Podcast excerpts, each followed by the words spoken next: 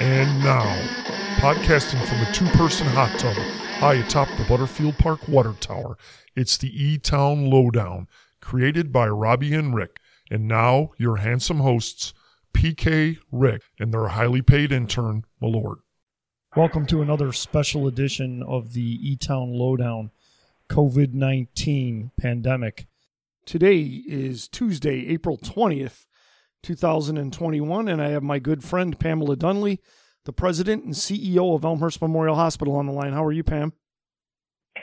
I'm good, but I'm looking outside my window and it's very gloomy. At least the snow has stopped, but you know, it's kind of sad because I really enjoyed the brief spring we had. April 20th is kind of late to get snow, isn't it? Uh, I think we do get this periodically, but I'm I'm only hopeful that it will be a very short lived and then we will be back to our nice spring. As long as we're on April 20th, today is my parents' wedding anniversary. I won't say how many, but um, I was born about a year after their their uh, their wedding, so about on their first anniversary. So uh, happy anniversary to my parents today. That happy anniversary and happy birthday to well, you. Thank you. That would give away my age, though, if I said how long they've been married. I don't care about how long they've been married. It's about my age. I'm so vain. Not well, really. we know you're still in your twenties, right? yeah, I wish. so, since we last spoke last week, can you give us an idea of uh, what you've seen inside the hospital walls in terms of COVID patients? Yes, um, I'm kind of sad to say we are continuing to see a slight uptick in patients. So last week we were at 22 patients with three on vents and two awaiting results, and this week we're at 27 patients with four on vents and two awaiting results. And last week we had 170 deaths, and this week we have 173 deaths. So that was three deaths in a week, which was more than we've been running. So that was a little sad to me. Um, last week, DuPage County had 85,016 patients, where this week DuPage County has 86,547 positive patients. Um, deaths went from 1,325 to 1,338. And for our state, we went from 1,290,000 positive people in the state of Illinois to 1,310,000 positive people in the state of Illinois and deaths went from 23,809 to 23,976.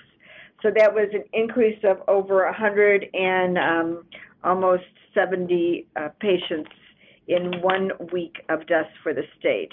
Uh, the, the good news is we have discharged more patients, so we went from 1,669 discharges to 1,692 discharges, and our recovery rate still remains at 97%.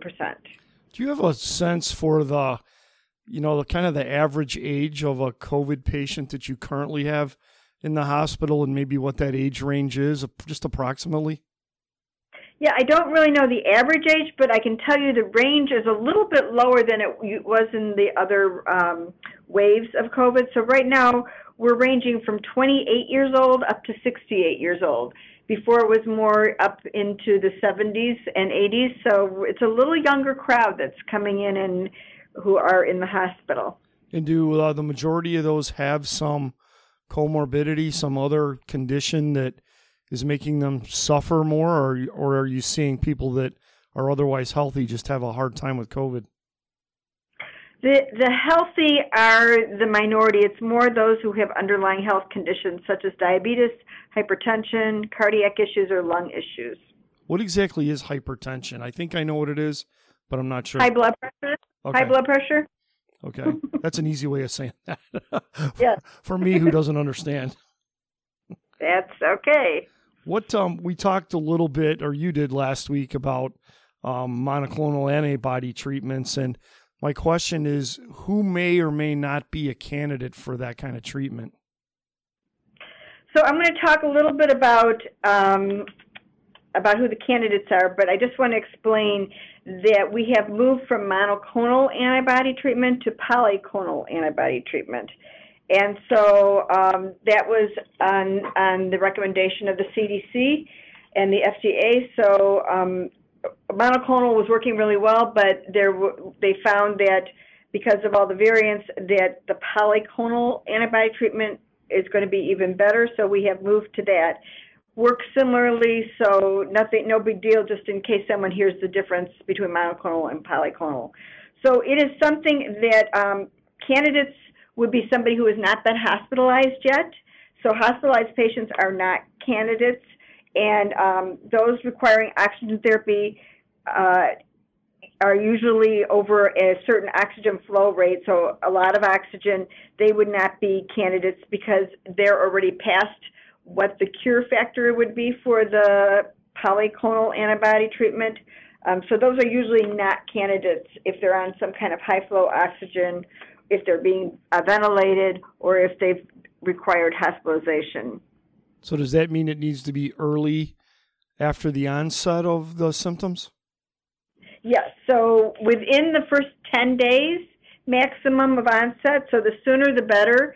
So what we do recommend is if you go in and you get a tre- if you get um, tested for COVID at an immediate care, that immediately if you're having symptoms, because sometimes you get tested because you're going on a trip or other reasons, so you're not necessarily having symptoms. But if you're having any symptoms, significant symptoms, you go into an immediate care or someplace to get tested as soon as that happens, you want to check out and see if you would be a candidate to get the polyclonal antibody treatment uh, because the sooner the better. And what it will do is help prevent the the symptoms from getting worse, and also you get better faster, and you normally do not ever have to be hospitalized. And could that be somebody that might just have a slight cough and a slight fever that would be eligible for that?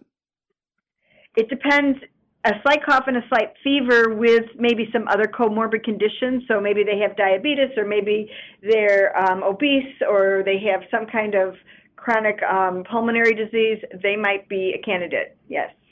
Are you able to tell um, from the patients who you have in the hospital right now and you've had in recently? Um, first of all, I'm going to make an assumption that those patients that you're treating on an inpatient basis um, have not been fully vaccinated. Um, at least they weren't two weeks beyond their their second dose when they uh, incurred the disease. So my question is: Are are those folks that are not getting getting vaccines? Do you have a sense of whether they're they're not comfortable getting a vaccine, or they just haven't been able to get it yet, and they they would have if they could have? So what we are seeing is a variety. So most inpatients have um, have scheduled the COVID vaccine but haven't gotten it yet, or um, they are looking where they can get one um, but they haven't received it, or they've made a conscious decision to wait to receive the vaccine. And um, we've had patients inform us that what they're doing is they're watching the ongoing clinical trials before they make a final decision and I think that I would encourage that those clinical trials are far enough along. And um, as some of the physicians have expressed to us, these kind of trials were going on long before this particular disease happened for other similar types of diseases. So it was already being tested. So it's just fine tuning it to this particular um, virus. So we, you know, it's not that it was just started for the first time when we ended up with this with COVID-19. It was already in the works for other viruses and adapted to this, so it had been, had testing already. So waiting um, it doesn't really help. They should get the tested, get the vaccine as soon as possible. You've mentioned recently that just over 70% of the hospital's um, staff has been vaccinated. And my question is Is there a difference between medical professionals and support staff in terms of that level, or are they pretty close to both about 70%? I don't really have a, a breakdown. You know, we are still at 71%, but we go up and down a little bit. And you might say, how do you go down? But we go down because we hire new employees into the organization. And as we hire new employees, then, you know, they may not have gotten vaccinated and it changes our percentage. And then we have to get those people vaccinated. But I don't really have a, a separation from my understanding. It is a mix. It is um, people who are professionals, uh, particularly young nurses that are, are worried um, about their their future. Um, in terms of if they want to become pregnant in the near future. And it is also people of different ethnic backgrounds who may have a distrust of the health system. Uh, so it's a lot of education we're, we're needing to continue to do. So, you know, that I had a question I was going to ask you later about, you know, the, the potential, and it's a hopefully a very low, if, if zero, not zero potential of the vaccines um, causing fertility problems.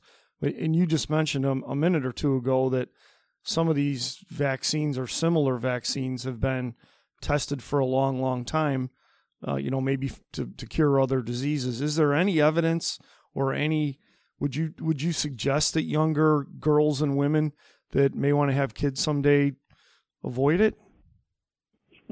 So first of all, uh, when the vaccine first came out, because there wasn't a clear understanding of the vaccine, I think there was some questions or concerns about whether, since it had not been tested on pregnant women, whether whether it would cause any problems.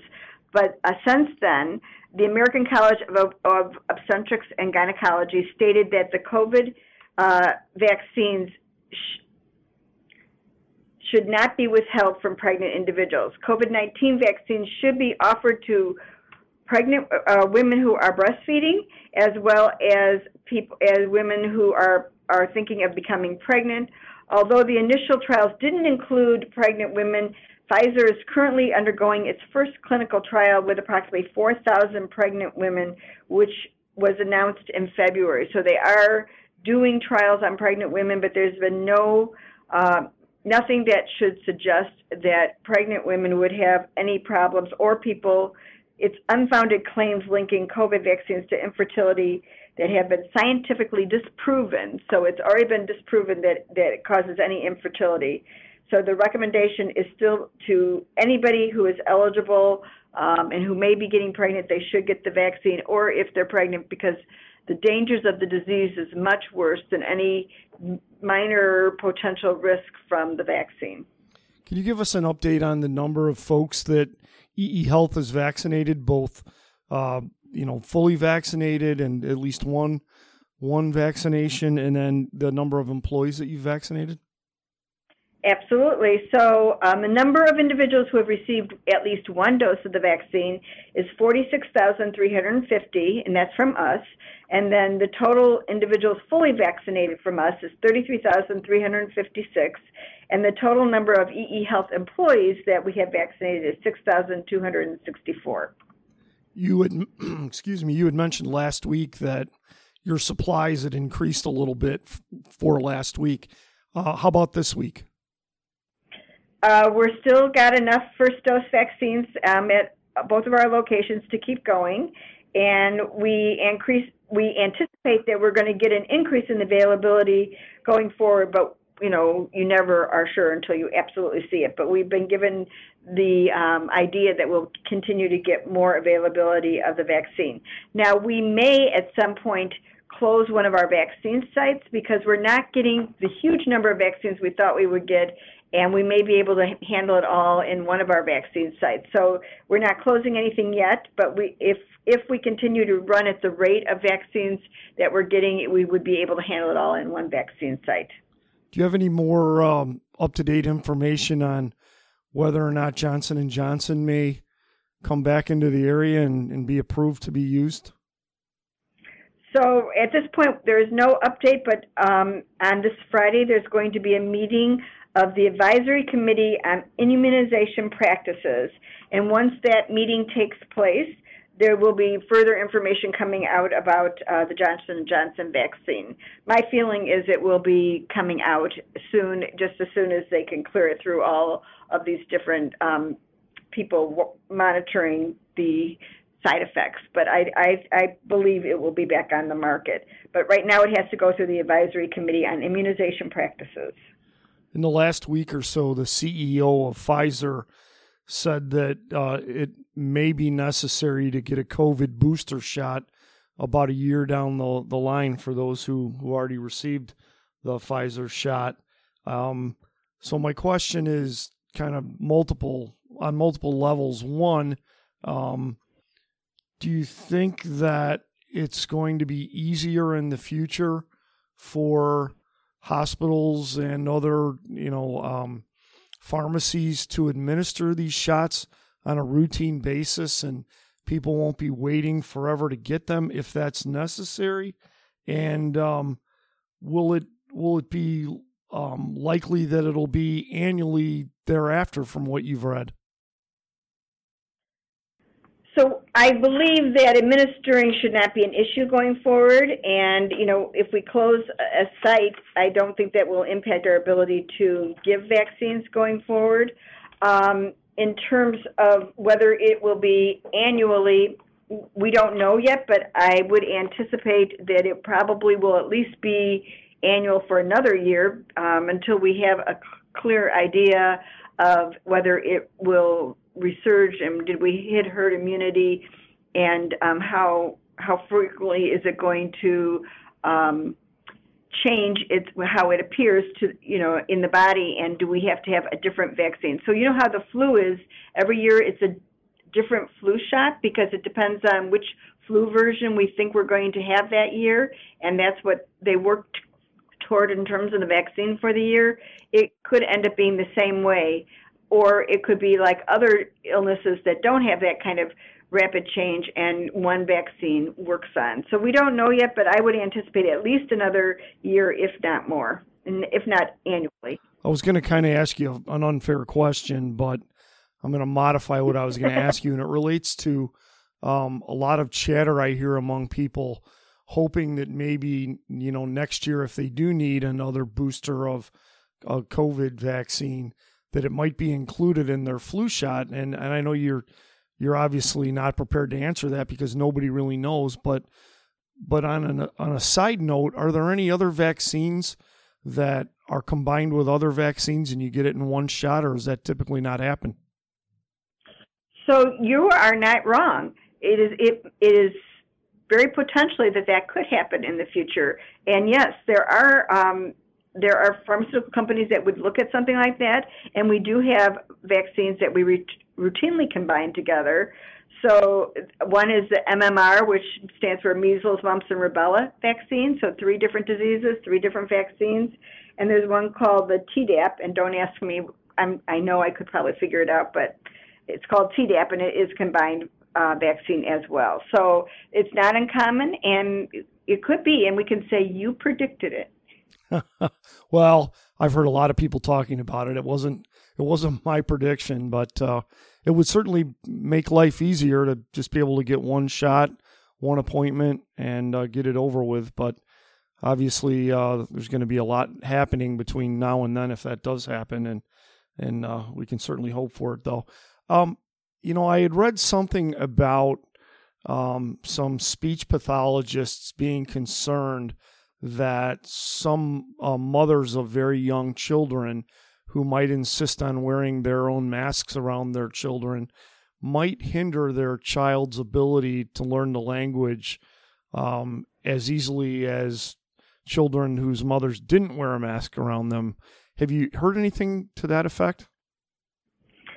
So I think that's very interesting, um, and it would be logical that if the mother is always wearing a mask when she's with her child, and the child is is never seeing the mother speak and not looking at the lips, that there could have some effect. So, um, you know, children when they are learning and when they're infants and toddlers, they learn from observing, not just listening, and so they do read lips and they also read expressions. And um, when you're wearing a mask, it's harder to see the lips. You don't see the lips, and you and you see minimal expression, but they can still feel the expressions. And infants and toddlers are very resilient, and so yes, they may not have the cue of the reading the lips, but they will still have the emotion that they see, and they and they will still it'll be more sensitive to the hearing part because they're not watching the mouth as much. Um, it's kind of like a, a, blind person can hear a lot more than somebody who has sight because you're using two senses at once. So the toddler will be using more of their listening and watching other things besides the lips. So they're very adaptive. Um, what what you can do if you are worried and you want to keep that mask on, there's a couple things you can do. You can, number one, speak more clearly so the toddler can hear enunciation more clearly and, and can learn from that. Um, and keep physical contact close so that the child can feel your emotion and, and be still in touch with you, trying to mimic you through the hearing component. And or you can wear one of those clear masks and they can still see your lips as you're talking. Um, so those are just other things, but I, I wouldn't worry too much. Children will learn and they will grow and they will get through this just like we all will. Great. One last question I want to ask you about, and it was something we talked about a long time ago, early in the pandemic, and that was uh, your suggestion that that people that are working hard and maybe have some anxiety or other stresses in their lives kind of take a take some me time every day, take a little break here and there. Do you have some suggestions on great ways to relax for five or ten minutes at a time? Yes, I I think there's a couple of things that can be done. First of all, if you can get outside and just take a quick five minute brisk walk, that's great and deep breath. But if you have to be inside, shutting the door and um, closing your eyes and visualizing while you're taking deep breaths, just your body relaxing, going to a different, you know, safe place, something you you really enjoy, or just feeling your muscles and and feeling from your toes to relaxing, working up to your legs, working all the way up to your head. Just taking a few minutes with relaxation techniques and deep breathing can really make a big difference in how you handle the rest of the day and your stress level. I think I'm going to try that the minute uh, we hang up here today. it's uh, it, it's much needed today for some reason. I think I think it's the snow. I don't know, but thank you so much for spending time with us again today, Pam. And uh, I hope when we speak next that the uh, numbers of inpatients are down significantly. So uh, good luck with that. Thank you so much. And again, happy birthday, and I hope you have a wonderful week. Thank you. The E Town Lowdown, brought to you by the wonderful folks at the Elmhurst Armpit Orchestra, featuring the biggest bass drum in the world at nine feet in diameter. Yes, you heard that right. Nine feet in diameter. This has been a special presentation of the E Town Lowdown.